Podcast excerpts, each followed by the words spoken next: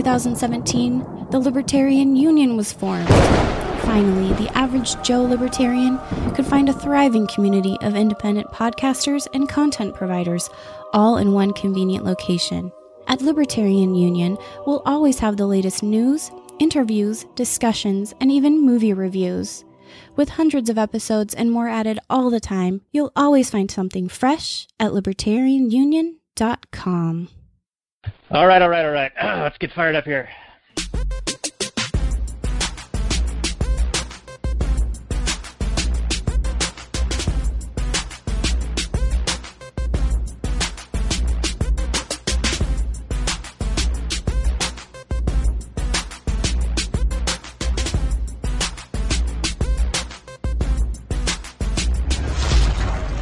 Maximum freedom. Read. Stay on target.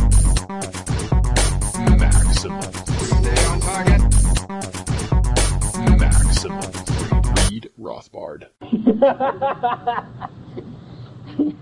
Well, hello and welcome to the Actual Anarchy Podcast, podcast where we talk about movies from a Rothbardian and anarcho-capitalist perspective. Tonight is episode 95 of the show, and we're going to be talking about several movies, uh, primarily the Magnificent Seven, the 1960 60 version, and the 2016 version. However, I also watched the um, origin of this entire like concept or this story of Seven Samurai. So I've probably overwhelmed myself in uh, taking in all this content. So hopefully, I have something cogent to say to my co-host Robert, who is with us here wearing his wife beater. How are you doing, sir? What's my name? Heisenberg? You just fucking son of a bitch. It's not what you're supposed to say. Uh, did I screw it up already? All right. Yeah, perfect. you already screwed it up. right out of the gate. This this show has fallen off the rails, and you can find the show notes and more at actualanarchy.com slash 95. So, Robert, correct me, and then we'll get into the last nighters portion of the show. Correct you about what? What was the answer I was supposed to give you when, when you asked me your name? You're, s- you're supposed to tell me what my name was. I ask you what my name is. You say, waiting. Do you know my name? Robbie J. Damn right. All right, and that is the uh, actual anarchy portion of the show. Let's get into the last nighters. It do? Did it do?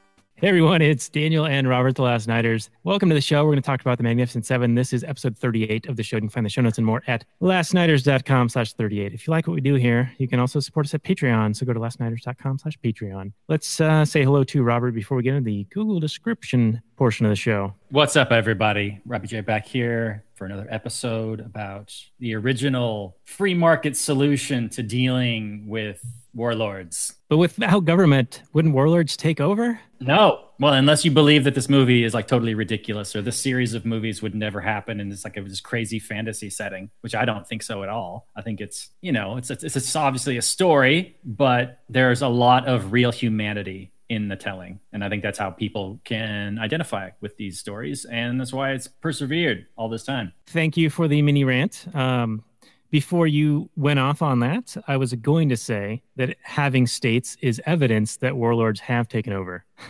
so, kind of a long, long. Well, then where are my seven samurai? Protect me from these assholes. Yeah, that, that's uh, that's a good question. This episode can also be found on the Launchpad Media, where they're always launching new ideas in your direction. Do check it out. There are exclusive shows and other content coming out every day, and The Last Nighters is proud to be a part of it. So do check that out at thelaunchpadmedia.com. But let's get into the Google description, shall we? So the first one from 1960, Magnificent Seven thriller action movie, two hours and eight minutes, 7.8 on the IMDb, 93% of the Rotten Tomatoes, and 89% of the Google users like it. The description is thus: A Mexican village is at the mercy of Calvera, the leader of a band of outlaws. The townspeople, too afraid to fight for themselves, hire seven American gunslingers to free them from the bandits' raids. The professional gunmen train the villagers to defend themselves, then plan a trap for the evil Calvera. Came out on October 23rd, 1960, directed by John Sturges and is starred by um, Steve McQueen and uh, Charlie Bronson, uh, Yul Brynner, and a bunch of other um, semi-famous and famous types from the the old westerns. And apparently, there were also several um, spin-offs or like sequels to this, like The Magnificent Seven Rides Again and The Guns of the Magnificent Seven, something like that. And then a recent reboot from 2016 with Chris Pratt and Denzel Washington, including the United Benetton um, colors of cast, uh, uh, which you know it's kind of okay, I guess. Um, I didn't hate that movie as much as I thought I would. But let me uh, read that description real quickly, and then we'll get into our the meat and potatoes of the show here, Robert. So the remake 2016 also called the magnificent seven crime and action movie two hours and 13 minutes 7.1 on imdb 63% of rotten tomatoes 54, 54% metacritic and 89% of google users uh, just like the uh, 1960 version that's cool and the description is thus looking to mine for gold greedy industrialist Bartholomew Bogue seizes control of the old west town of Rose Creek. With their lives in jeopardy, Emma Cullen and other desperate residents turn to bounty hunter Sam Chisholm, played by Denzel Washington. Uh, they seek him for help. Chisholm recruits an eclectic group of gunslingers to take on Bogue and his ruthless henchmen. With a deadly showdown on the horizon, the seven mercenaries soon find themselves fighting for more than just money once the bullets start to fly. Uh, directed by Antoine Fuqua, who, um,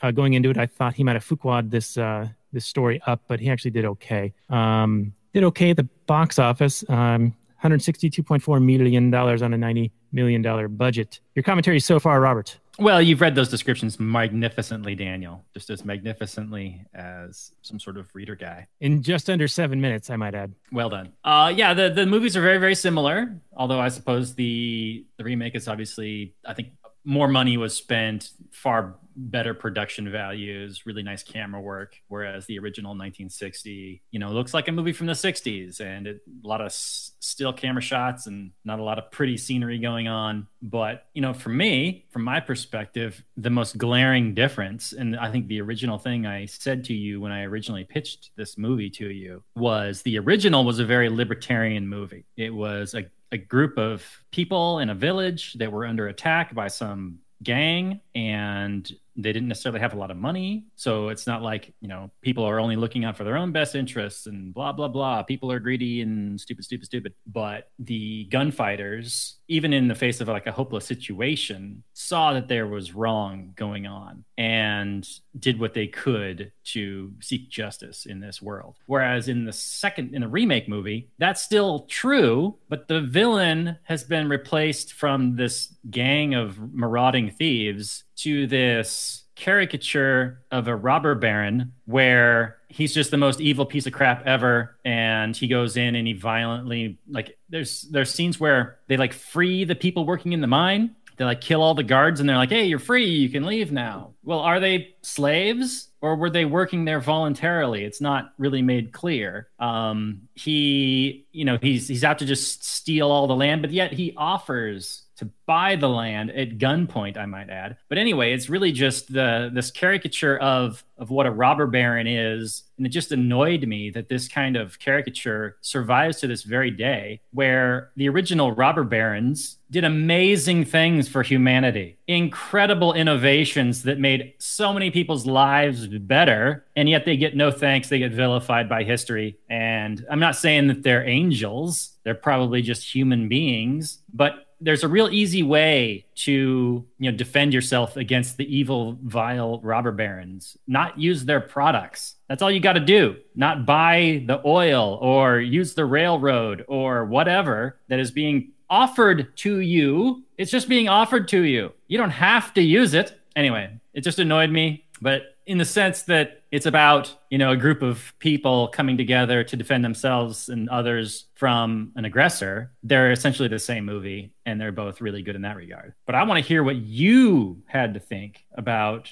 all three because you watched all three. I didn't watch seven samurai. Uh, have you seen Seven Samurai? uh, i'm familiar. I don't know if i've ever actually seen it or definitely not the whole thing through. And if i have it's escaped my memory. Okay. Well, it's one of those movies that I feel as a movie critic slash reviewer slash podcast shot caller host man uh, is is definitely worth seeing. Like it's a very beautiful film, and it's it's a slow burn, but the time goes actually rather quickly because you um, the craft of of what he's doing there is he's letting you in on knowing the motivations behind each of the seven samurais. You, you get to know them pretty well, and then when they, you know, a few of them fall near the end, um, you know you, you get the the heartstrings tugs because like oh that guy? Oh no you know? But it's definitely worth seeing. Now it's not in our shared library i don't think but um, you know maybe if, if you do come up here at some point i'll be able to share it with you digitally something along those lines because we can you know show it here.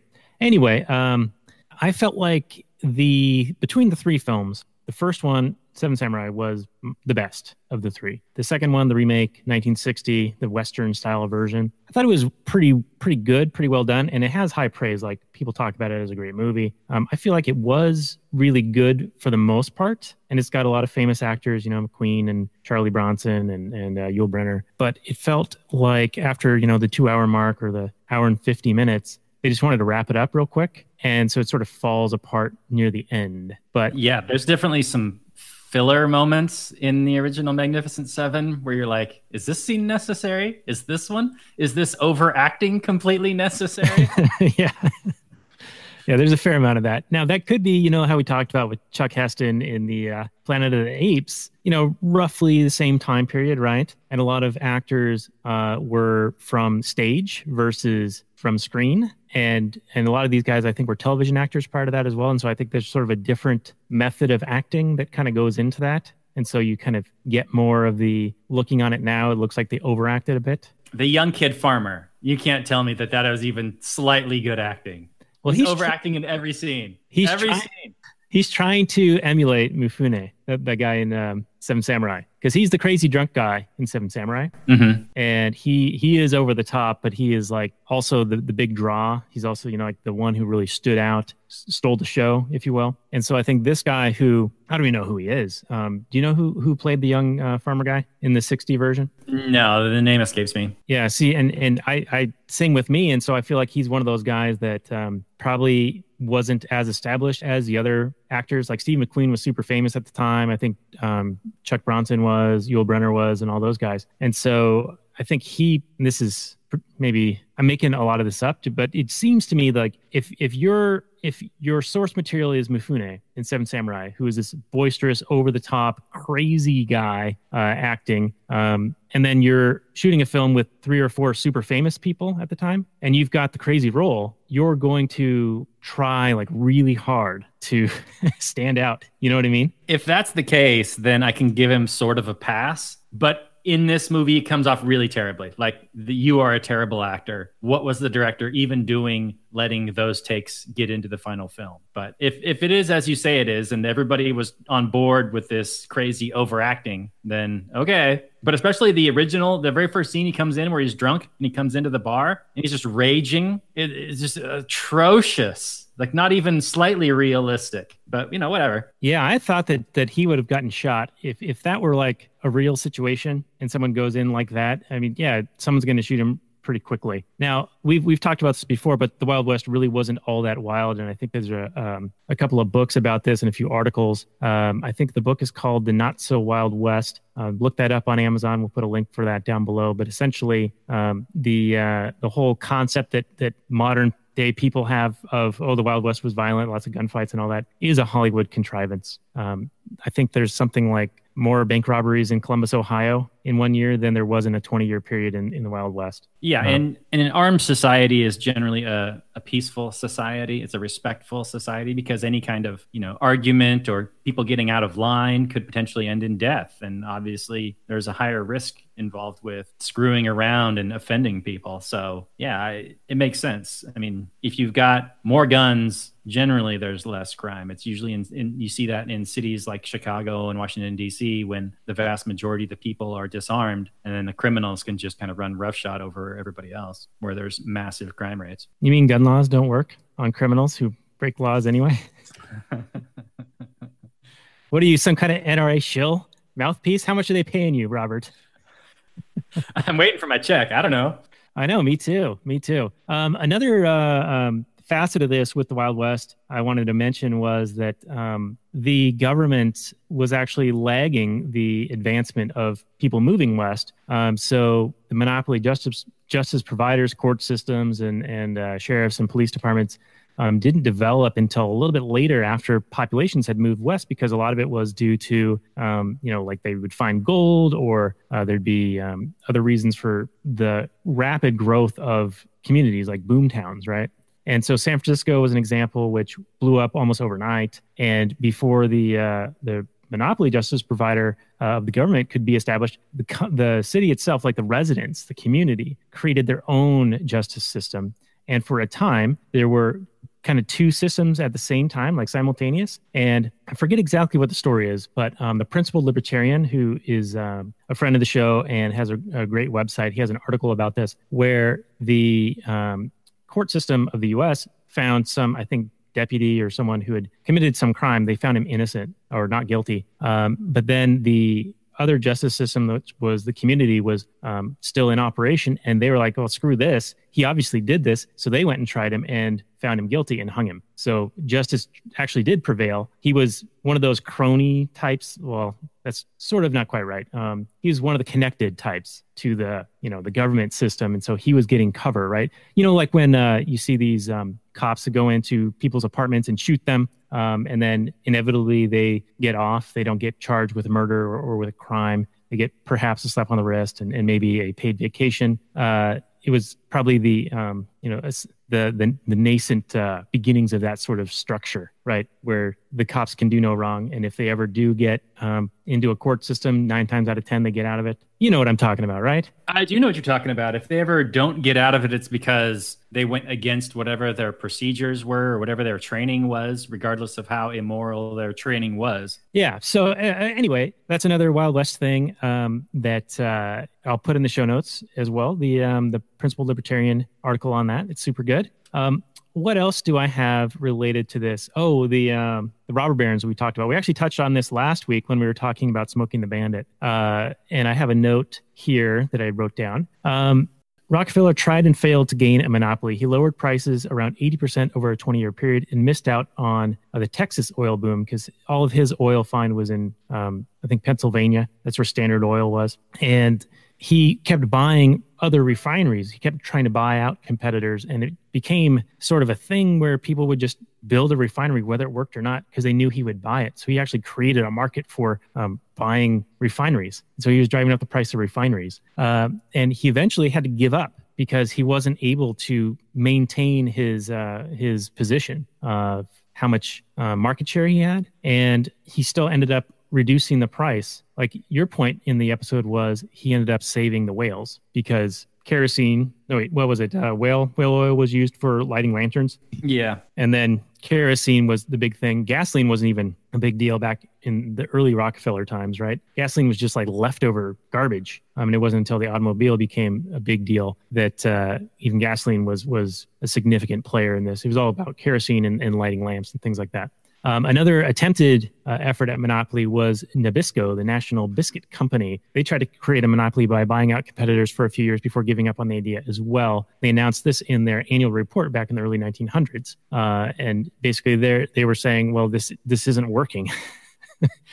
um, you know there's there's no way to maintain this uh, these monopolies and cartels uh, on a free market because there's open competition right? If if you restrict supply uh, to in, a, in, an attempt to raise price that's sending signals out to others that are like oh hey the prices for these things are like super high and there's a demand for them let's nip in there and we'll have newer equipment because we're we're building a facility and they've got old equipment so we'll be more efficient than them and we'll take we'll eat their lunch right? So anyway that's why in the uh, progressive era and I, I swear we'll talk about the movie. I swear but that's why you had to get collusion with government and writing regulations and uh, and and other uh, things to inhibit competitors from entering the market or making it so burdensome that only the large players could comply with all the requirements. So it was a way of protecting uh, the connected to government, the cronies. So there, I wrapped it back to cronies. Add a baby. Add a boy. Add a boy.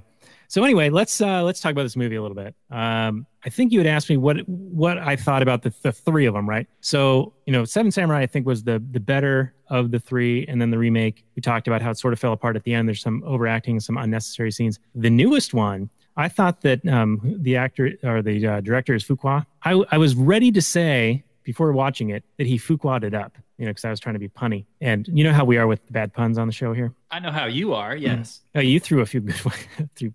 Only when you drop the ball do I pick it up. well, thank you for that.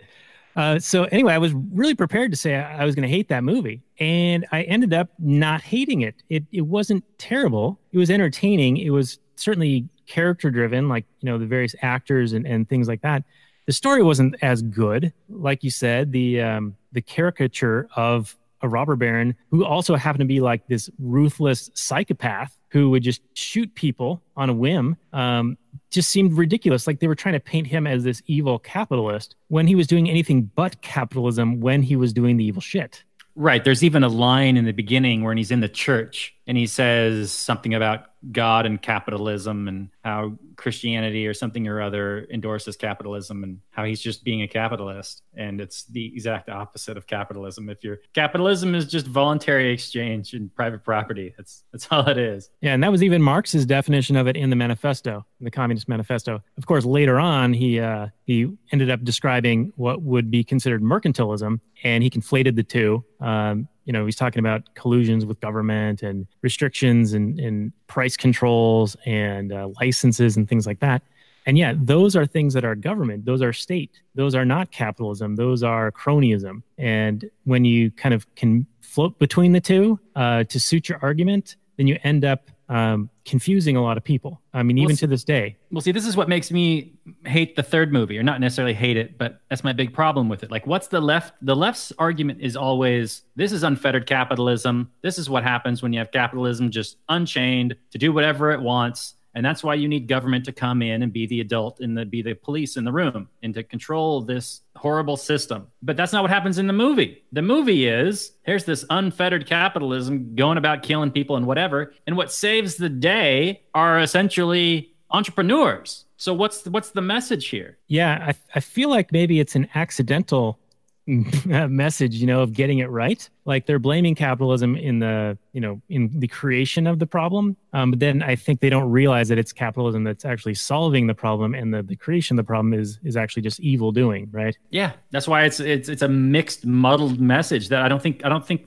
whoever wrote this movie understands what they're talking about. Yeah. And we we talked about doing this movie because we wanted to compare and contrast a movie that had been done, you know, decades ago versus a movie that's made in more recent times with how social media has sort of like firestormed this whole um, SJWism, like put it the fore at the forefront. Um, you would refer to it as the Twitterati. Like everything is hate speech, everyone is racist. Um, people get doxxed, and and they try to get people fired from their jobs or other positions just for like saying something that's so, usually rather innocuous. I mean, yeah, there are some you know offensive things, but I think that people should be able to be offensive and then you as a another person should be able to decide whether you want to associate with them or not right um, Yeah, i think it's called these, being an adult. It's called you know sticks and stones. I mean, it's called you know you're giving that person so much power for have, with their words, right? I mean, words only have the power that we give them. So when someone can say a word and it makes you so upset that you demand that those people be destroyed utterly.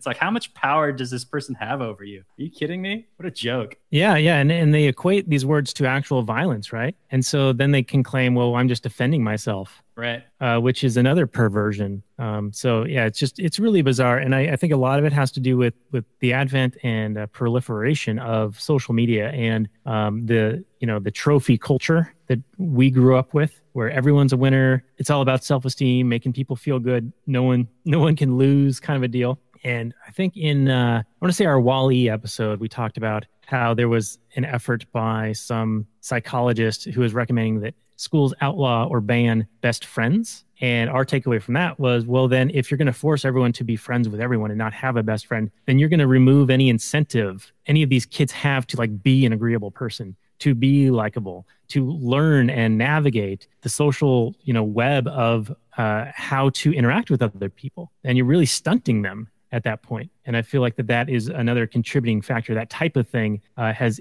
infantilized people, and now you know they're in their 30s and 40s, and, and they're still children in a lot of ways. Yeah. Yeah. If you don't let people grow up, if you're helicopter parenting them till they're 20 years old, whatever, if you never let them play on their own, you know, negotiate amongst themselves and decide for themselves. I heard a new term the other day, uh, lawnmower parenting, which is we've gone from helicopter parenting where the parent's always hovering around the child to now the, the parent is actually like have their hands on the shoulders of the kid and like pushing them around, steering them around to do things.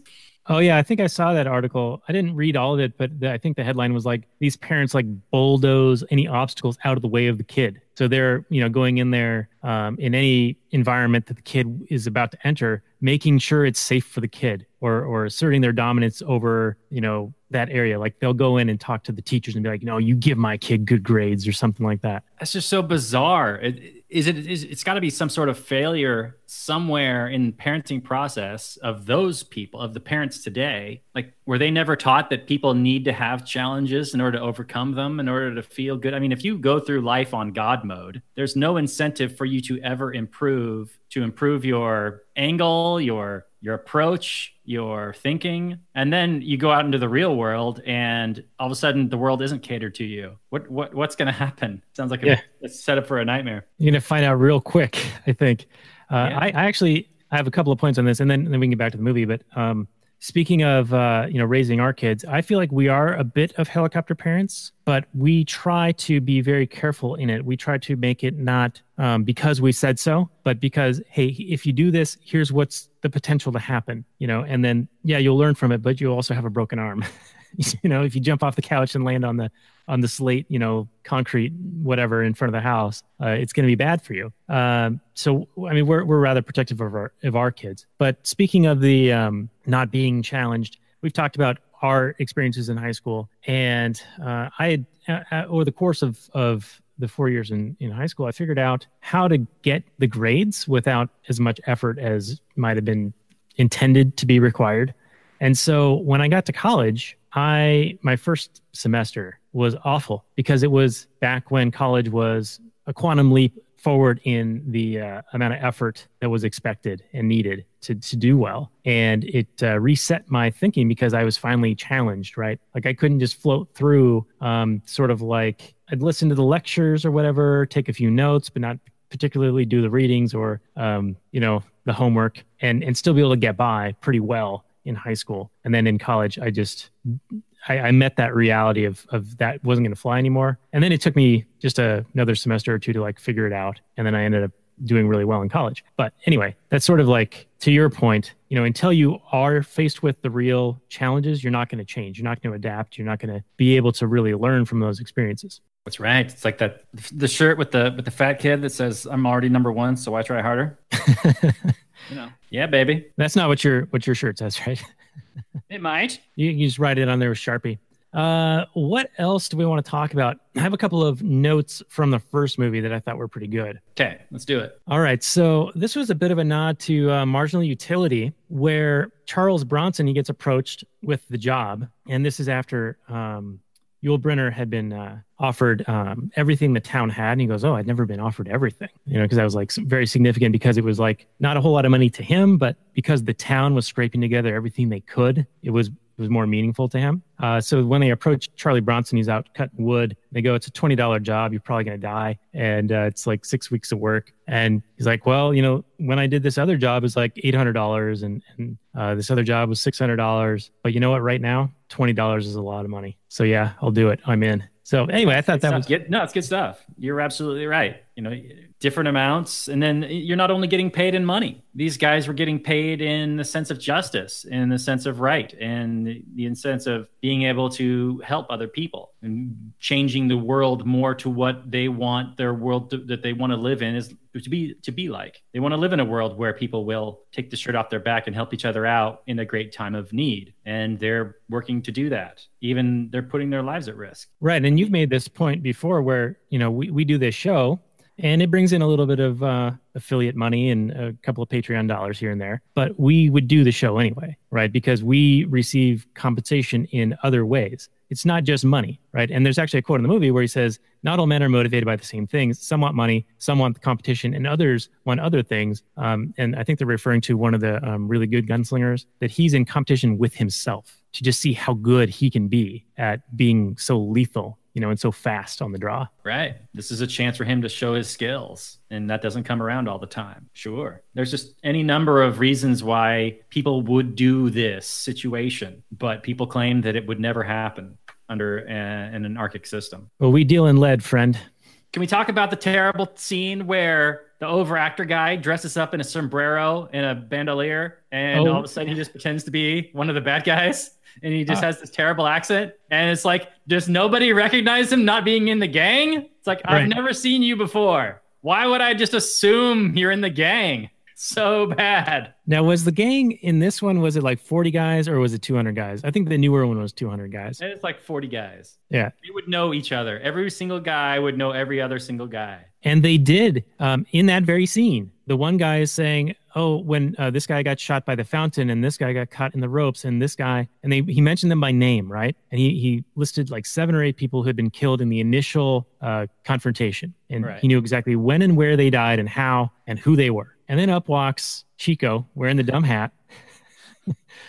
and he like lights the cigar for the lead guy um what's his name calvero and it's like n- no one knows who who this guy is and he just walks in waltzes into this gang He just waltzes into the camp like he lives there, and they're just like, "Hey, what's up? Like you're supposed to be here, even though I've never seen you before in my life." And you get the worst accent of all time. yeah so that was totally totally bizarre um but you know the, the, this is, leads into the um the sort of turn right in the movie because he goes back and reports to the um to the magnificent seven guys hey they're gonna they're gonna show up at dawn right they want to p- give us payback right because a bunch of their guys died and now they're pissed off um but when they uh when he tells them that they end up going out towards um, to that campground, right? To that camp spot and find out that those guys are gone. And then they get back to the village, and the villagers had let Calvero's gang in and they set a trap for the Magnificent Seven. So the villagers turned on them. And I thought that was sort of unbelievable, you know? Mm-hmm. Like, I didn't buy that. I mean, Calvero had already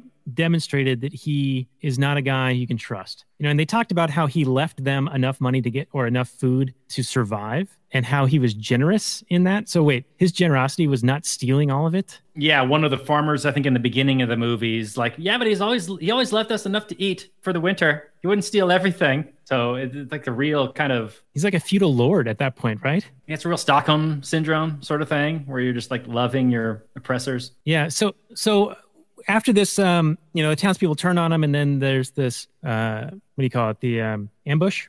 The Magnificent Seven get disarmed, right? And they hand out, they hand in their guns, and then they get to leave, and then they get their guns back, and then they decide to go and attack Calvero. So I'm like, Calvero, what the fuck, man? you got these guys who killed like eight or nine of your guys, and y- y- you've disarmed them. You you have the the drop on them. Just shoot them. I mean, if that's what you're going to do, then do it. Well, but he was Uh, trying to recruit them because they were obviously very skilled. Uh, yeah, maybe. I don't know. I, I felt like it was a big mistake on Calvero's part. And I mean, obviously it was uh, because they come back and uh, kill him and all of his guys. And there's way more than 40 guys who die. It reminded me of the Outlaw Josey Wales we did a few weeks ago, where there's supposed to be like a set number of people, but they show uh, maybe 60 people die in the in the shootout. Did you notice that? Like it just seemed like they were just driving like flies and they were just everywhere. Oh, yeah. Way way more than 40 people.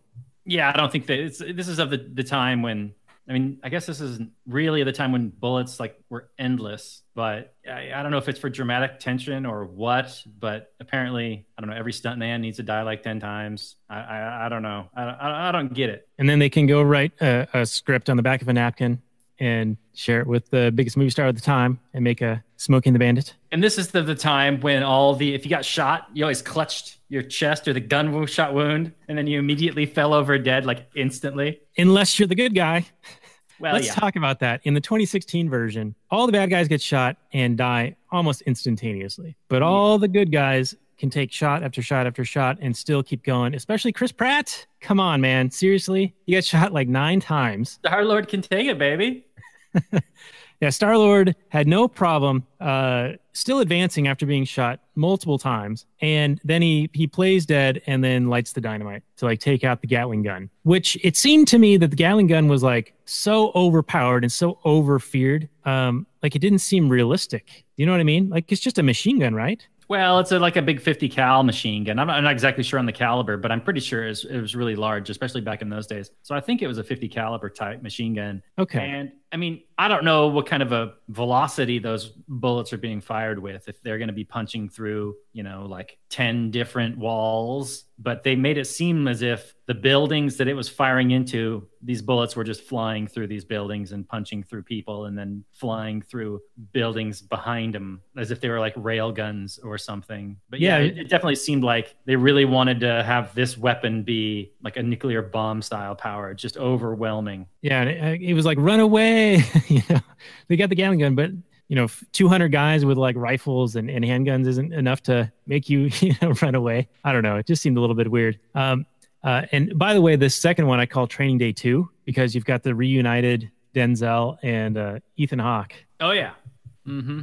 What did you think of the? uh I don't know. At least there were kind of like character arcs in this one. Um, it was a little more stylized. I mean, they had a lot of the same beats. There was the the scene where they're having a like a skill duel, and then one of the one guy's not happy about it, so then they actually duel for real. And it seemed like there was more of a backstory, more effort put into each character's backstory. So it was a little bit more of a, an arc for each character. They had a little bit more personality, I think, in this latest one than in the original. But it's just a real shame. I really wanted, I, I wanted the movie without the dumb jabs at capitalism. Is what I wanted. Yeah, I think it would have been fine if he was just a bandit, you know, with a with a with a gang who was terrorizing the towns, you know, like in the other one. Yeah, I don't know why they had to felt the need to change that, other than to yeah, everybody hates those robber barons, so that'll be a good one. I mean, yeah, I, I guess you could technically say they're not demonizing all robber barons; they're just saying that this guy is a robber baron and he's evil. But come on, you can't really just do that without you know really specifying that this is outside of the norm because this was not something that Rockefeller did. I mean, this is not what these guys did. They didn't go around murdering people and taking over towns like this. There was even a dig at, um, which is probably maybe a little more justified. But what was that band of private security kind of people? Oh, the Pinkertons, yeah. There you go. Yeah, because that was kind of what he hired. He kind of hired the Pinkertons, right? It was like, wasn't there in the scene in the in the recent in the remake? Yeah, it was a different name, but I think yeah, it's what it's supposed to be is is that style of private security. Right. And, And, supposedly there's a historical action where the Pinkertons actually did take over a town and kill a bunch of people. At least that's what's alleged. I don't know if it's true or not, but that is the story. So that's probably what they were building off of for this movie. But I don't know, man. It just seemed to me that they're kind of painting with a broad brush a little bit in the creation of their characters, and they're they're playing with things they don't truly understand, and it just gets a little bit messy. yeah, I did like that um, Robicheaux, Ethan Hawke, and Pratt were both Southerners, and they referred to the Civil War as the War of Northern Aggression. I was very surprised to hear that in a recently made movie because that's that's something you hear in in circles we run in, you know, not Yeah. in mainstream at all. or in or in older movies talking about the South, like it's like uh, oh, I don't know. I think I feel like I've heard that phrase in other movies before, but Yeah, well, Outlaw Josey Wales, they they actually had a fairly um, you know negative perception of the Union soldiers. right, mean, they were the the villains, right? The Redlegs, right, and I felt that was a bit surprising for the time. Uh, and that was in um, what 1971, I want to say. And so this being 2016, when they're tearing down Confederate statues left and right, and now the the Confederate battle flag is like a, a race racist symbol. Apparently, I mean, I've been, I used to, you know, travel here and there, and um, I was in Florida a couple of times, and that was like a thing that you would see everywhere. Like all the gift shops had a Confederate flag. It was just like a thing. It was just, oh, you're in the South. That's you know, it's what you have. And now, now displaying it and even referring to it is is a hate crime almost. It's ridiculous. Well, I grew up watching the Dukes of Hazzard, and to me, that flag always was always plastered all over the General Lee, and to me, that was more of a symbol of rebellion and you know, thumbing your nose to the the of you know the corrupt cops that were always trying to get them. Just like it's more of one of like independence. So that's what it always meant to me. But yeah, lately it really has been kind of turned into this. If you're if you if you display this as you're essentially in, in the KKK and you want all non-white people to die Or or be slaves, right? right I mean, who doesn't, right? Um, no, I'm just kidding. So the other thing that they talked about is, um, I mentioned in the 2016 remake that they brought in all of these different um, races and and characters into the movie that weren't there before. Like in the original, it's all Japanese people, and in the 1960 version, pretty sure it's just all white dudes, right? Except for the Mexican family that they're or Oh, right. they're care of. Yeah. Um, but in the new one, it's like you got an Asian guy, you got a Mexican guy, you got an Irish guy, you got a black guy, you got an Indian guy. Did I already say that? Anyway, out of the seven, you've got two white guys, I think, something like that. Anyway, not that I care too much, but it's like you. It felt pandering, you know. It felt like all right, we gotta we gotta check this box and check this box and check this box. Right. Like if you're going to have characters talking about the war of northern aggression, but then you've got them all hanging out with people of all races, I guess you get some sort of a lefty cover for that. I don't know. Yeah, I don't know. It it just seemed weird. Um, and then they talked about with um, what was the guy's name? Um, he played like the the hefty dude, the bearded guy, bearded The Jack guy. religious bear guy. Yeah, yeah. Uh, he, I guess, was famous for hunting Indians and collecting scalps. And they made reference to the government no longer pays for scalps. And I thought that was like a perfect line to discuss real briefly because that is a demonstration of how the government is what was the driving force behind a lot of these evil policies, right? Jim Crow laws were just that laws by governments. Slavery was encoded in law at the time. The Fugitive Slave Act was law, it was government law. So it's not that the individual people are necessarily able to get away with doing these types of things um, without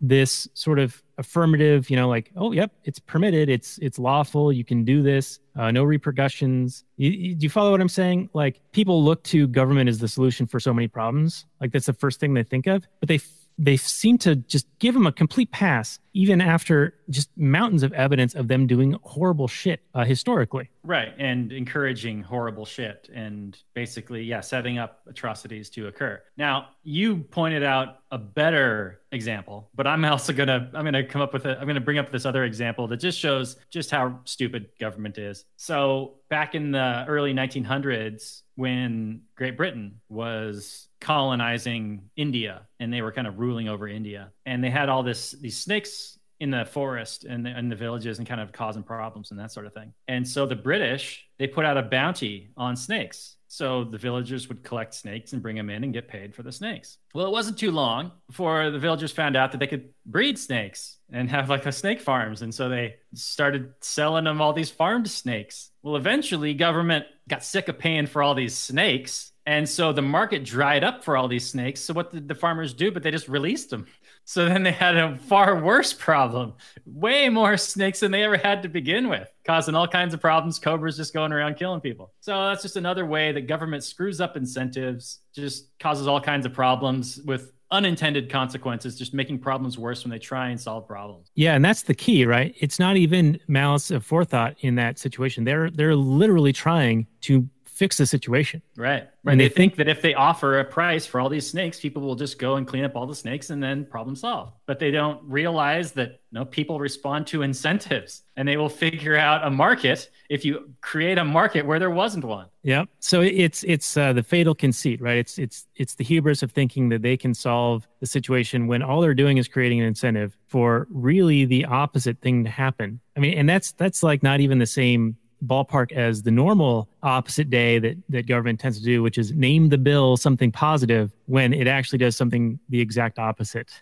Yeah. But anyway, uh, we are almost towards the end of the show here. So, do you have any other things you want to discuss before we get into the final summary and review, sir? Oh, the only thing that I would have to discuss would be something that would go take a really long time. Um, you know, how bad is the bad guy that just orders people to be killed, and where does the the the blame lie, the the responsibility lie? Is it on him or is it on his his thugs who carry out the murders? Um, if if you're interested in that discussion, check out a recent episode of uh, Peaceful Treason. They get into that. We've talked about it before on this show too, but um, it's a long discussion, and uh, I don't want to not do it justice. So um, check that out if, if you're interested in that. But anyway, All right. Yeah, shoot me the link for that, and I'll put it on the show notes page for this one. And maybe if we've got some time, we'll put it in the uh, Kathleen Turner Overdrive, which is available for our Patreon supporters. So if people are interested in that, send us some dollars at lastnighters.com slash Patreon, and you might hear uh, us touch on it a little bit. Um, I've got about uh, 34 minutes from right now until my economics group meets. So we still got to wrap up this before we get into that, and then I do the other thing. So Magnificent Seven, sir. Let's go. Final summary review. Okay, okay. Well, um, the original is very much a movie of its time. Although for the themes that it brought, I mean, of course, it's just playing, it's remaking Seven Samurai for a Western audience, and I think it did a great job of that. Uh, uh, dead spots and filler and terrible acting aside, I really enjoyed it, especially the first time I saw it, and um, for its you know its themes of liberty. It was a group of people who had a problem, and even though they didn't have a ton of money to pay, they got a lot of really talented people to help them out because those people wanted to live in a better world and also get paid a little bit, you know, and uh, they were willing to take that risk. And uh, it's just kind of a, a, a, signpost where you can point to and go, now, does this seem realistic to you or not? Because I think it looks far more realistic than it looks unrealistic because there are people called cops who do this for not a lot of money. And even though I would argue that cops don't do a great job and have the wrong incentives, in fact, they're a monopoly force and all that thing, but there are people, you know, they, who have a sense of justice in at heart, even after the system corrupts it and destroys it and screws it all up. There are people who initially, you know, at least want to make the world a better place and carry out a sense of justice. And they're not looking to get super rich. I mean, they, you know what I mean. Anyway, so um, the original seven magnificent people running around on horses and shooting bad guys is a good movie, and uh, it's a good, it's a good like seven point five. The remake uh, is a much better shot movie. It's like got some really gorgeous scenery. You can tell that the production value is way up. You know, it's like a modern blockbustery type movie, obviously with all this high level acting talent. Um, Chris Pratt almost at the height of his popularity. Denzel, kind of towards the end of his career, but still really strong actor. Ethan Hawke, um, and then a bunch of other kind of young up and comers, uh, all really good, uh, except for the the fumbling of the entire plot, or at least the the motivation behind the villain, um, where they just they just fumble the ball, man. I I don't understand what I mean. I guess I do understand the the narrative of the the evil robber barons, and they're just all terrible, and they, all they do is go around stealing from people, which is completely factually historically inaccurate. Maybe there were a few instances where things and crappy stuff happened but overall the, people weren't just at the mercy of these industrialists they, these industrialists made lives better far and away not even close. You went from people toiling in the soil and backbreaking labor to working in a factory which is much preferable made way more money and you didn't have to be out in the elements. And of course there's downsides to that too but they far preferred it. Anyway um stick to the movie johnson. Uh 2016 uh i'm gonna give it uh 6.5 still a good movie still worth seeing. Uh, the main plot's still there, but just not quite as good. I mean, uh, you know, if you want, if you, it's better crafted. It's just not as well written. Okay, I'm done. Daniel. All right, and he's done. He's done now, folks. He's done. All right, so I'm actually going to give three different scores because I actually watched the three movies, including Seven Samurai. And I'll start with the Seven Samurai. Um, I felt like this Seven Samurai has a well earned reputation as being a masterpiece film, and it takes its time uh, in developing the characters and the story. There's a lot more of the planning that goes into defending the town and the reasons why, the motivations why each of those players is there. And to watch it kind of unfold is like watching a, a chess match, um, especially you know if you're like familiar with the, the, different types of moves and openings and things like that. So it is uh, really amazing as well when you realize uh, that it was made in the 50s. I think it was shot in 1953 or 1954, and the cinematography is just beautiful. There's there's so many different elements um, in in just the uh, presentation of it. So it's definitely worth a watch. It's three and a half hours long, but I'm going to give it like a nine. I mean, that is just a beautiful, beautiful movie. The, the 1960 version, it's a lot of fun. It's, you know, the height of Westerns are kind of like a big deal at this time of year or this time of the, of movie making craft. Um, the story is a lot more libertarian. It is a lot more people coming together uh, for a good cause, like helping out each other and uh, working. It, it, they, they also talked about the um, you know the town pooling its resources to hire these guys to defend the town, and they refer to uh, the town offering them everything. I've never worked for everything. That line is also in the newer one. I think it's also in Seven Samurai or some derivative of that of that uh, kind of story. But um, it's it's a it's a really well done movie. I think it does tend to have that overacting that we talked about, especially with that young actor who was probably um, overcompensating because the other guys were so much more famous. And his role was to be the Mifune character from Seven Samurai, uh, who was an outrageous scene stealer um, in that. So I'm going to go with an eight on the 1960 version. And then finally, the 2016 version, very much um, actor and character driven. This one, um, I, I, did find that the production value was was very high. Um, I wanted to get to know more about the characters, and that was a bit of a nod to how Kurosawa did Seven Samurai. Like I felt like the 1960 version, we didn't really get to know the guys all that well, but in the Seven Samurai version and in the newer version, you sort of do get more of the backstory. You get to know uh, more about the guys themselves. So I, I did appreciate that. Um, like you said, I didn't like that the villain was this mustache twirling, monocle wearing Monopoly guy uh, who was hell bent on just being as evil as possible and then uh, getting painted with the capitalist brush. I feel like that was unnecessary. Um, you could have just made him just be a bad guy and the story would have worked anyway and probably actually been a lot better so for that i'm gonna go i'm gonna knock that one down just one more level to a seven for a magnificent seven so that is my summary and review nine, eight, and seven for my scores for all three of the movies. So, Robert, before we wind down, uh, did we agree on what we're going to do next? I think I think we're heading uh, down under for our guest, perhaps, to talk about a cartoon movie. Yeah, that's right. Dark Knight Returns, the animated. It's part one and part two, it's based on the original Frank Miller classic comic book. It's actually quite faithful rendition from page to screen. And uh, yeah, we'll have our uh, resident Batman boy from Down Under to join us on that one. So it should be good. All right. So everyone join us next week for the animated film. What's it called? Dark Knight Returns? Part one and two. Part one and two. All right. Well, hey, we need to uh, wind this one down. We've been going a little extra long in the tooth. So thank you guys for joining us. This has been The Last Nighters, um, episode 38, The Magnificent Seven. Show notes and more at lastnighters.com slash 38. So thank you guys again and uh, have a good night. Good night from last night. Peace out.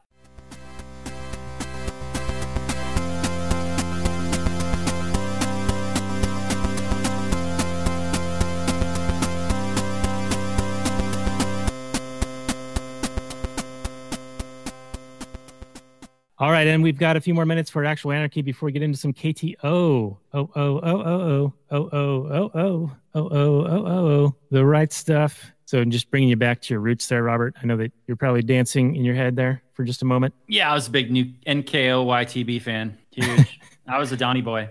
Yeah, Don, Donnie Wahlberg, Wahlberg, right? And yeah, his baby. his uh, younger brother is Marky Mark. Yeah, there you go. So anyway, uh, I I hope we did this movie justice. Um, I felt like in watching them that that I had a lot more to say, and then it it took us a few days to actually get to recording, and I think I lost some of my edge, some of my recency. So you can but, blame you know, me. We still went an hour. We still went a good hour, and hopefully it was a good conversation. I hope people enjoyed it. And uh, if you want more, those things are true. Yes, we hope lots of things. but uh, anyway, um, actual anarchy friends, um, we do the last nighter version so that you have something you can share with friends and family. We are trying to make uh, an impact culturally, right? We want to uh, inculcate our ideas in ways that kind of are unass- people are unassume unassuming that we're preaching at them. You know what I mean? Like you can't share actual anarchy as a show as easily as a show called The Last Nighters, right? Just on its face. Probably. Like a lot of people are going to be turned off just by the book cover alone. Right. Just with the, the, the fact that people think anarchy is still a terrible thing, even in this day and age, even though there seems to be a ton of anarchists out there. I mean, they're, you know, lefty anarchists, but there's a, a bunch of those. And then there's a whole bunch of anarcho capitalists and voluntarists and libertarians. It's, I think, you know, when you're the most consistent political message, you know, political ideology, I think that attracts at least people can attract to it, you know, just for being principled. I think principles are very attractive things, even to people that are just openly only pragmatic. I think they can still even appreciate it, even if they don't believe it's pragmatic necessarily. I don't know if they're necessarily going to come over, but I think you can gain some appreciation. Who knows? Yeah, you know, I look at it as the principles act as the beacon right? And not everyone's going to agree with them. But if you're consistent and don't waver on them, then the people who are persuaded by those things or who hold those feelings and those thoughts, um, whether they don't even necessarily know how to like articulate it, they'll find you. If if you are consistent in in that message. Right, which is why Gary Johnson just fell flat for I think really expanding the message in my view. Yeah, and I think that's why um, Ron Paul was so good, um, and even he wavered, I think, a little bit um, in his constitutionalism. Like I, I think the Constitution is. I'm a Spooner man on that. I think that I didn't sign it. No one I know signed it. It's null and void. Doesn't affect me or shouldn't affect me. Doesn't shouldn't apply. Um, but I think because he was so consistent that.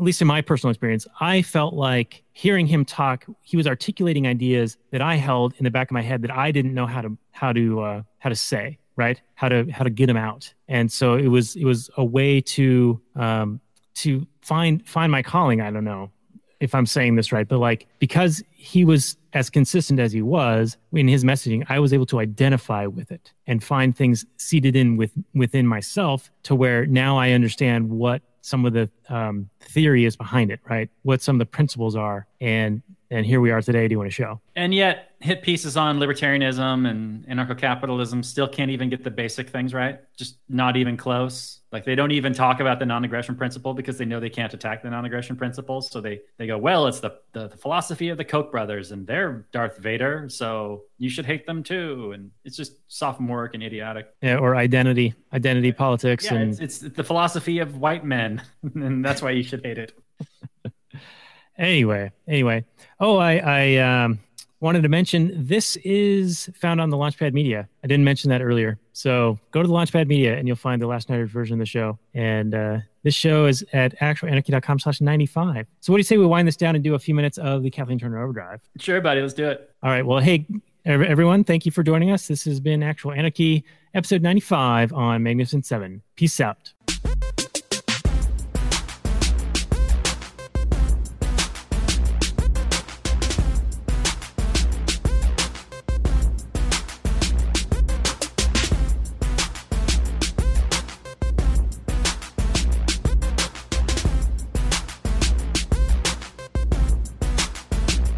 Chipmunks. C H I P M U N K. We're the Chipmunks. Guaranteed to brighten your day. Do do do do do do do do do do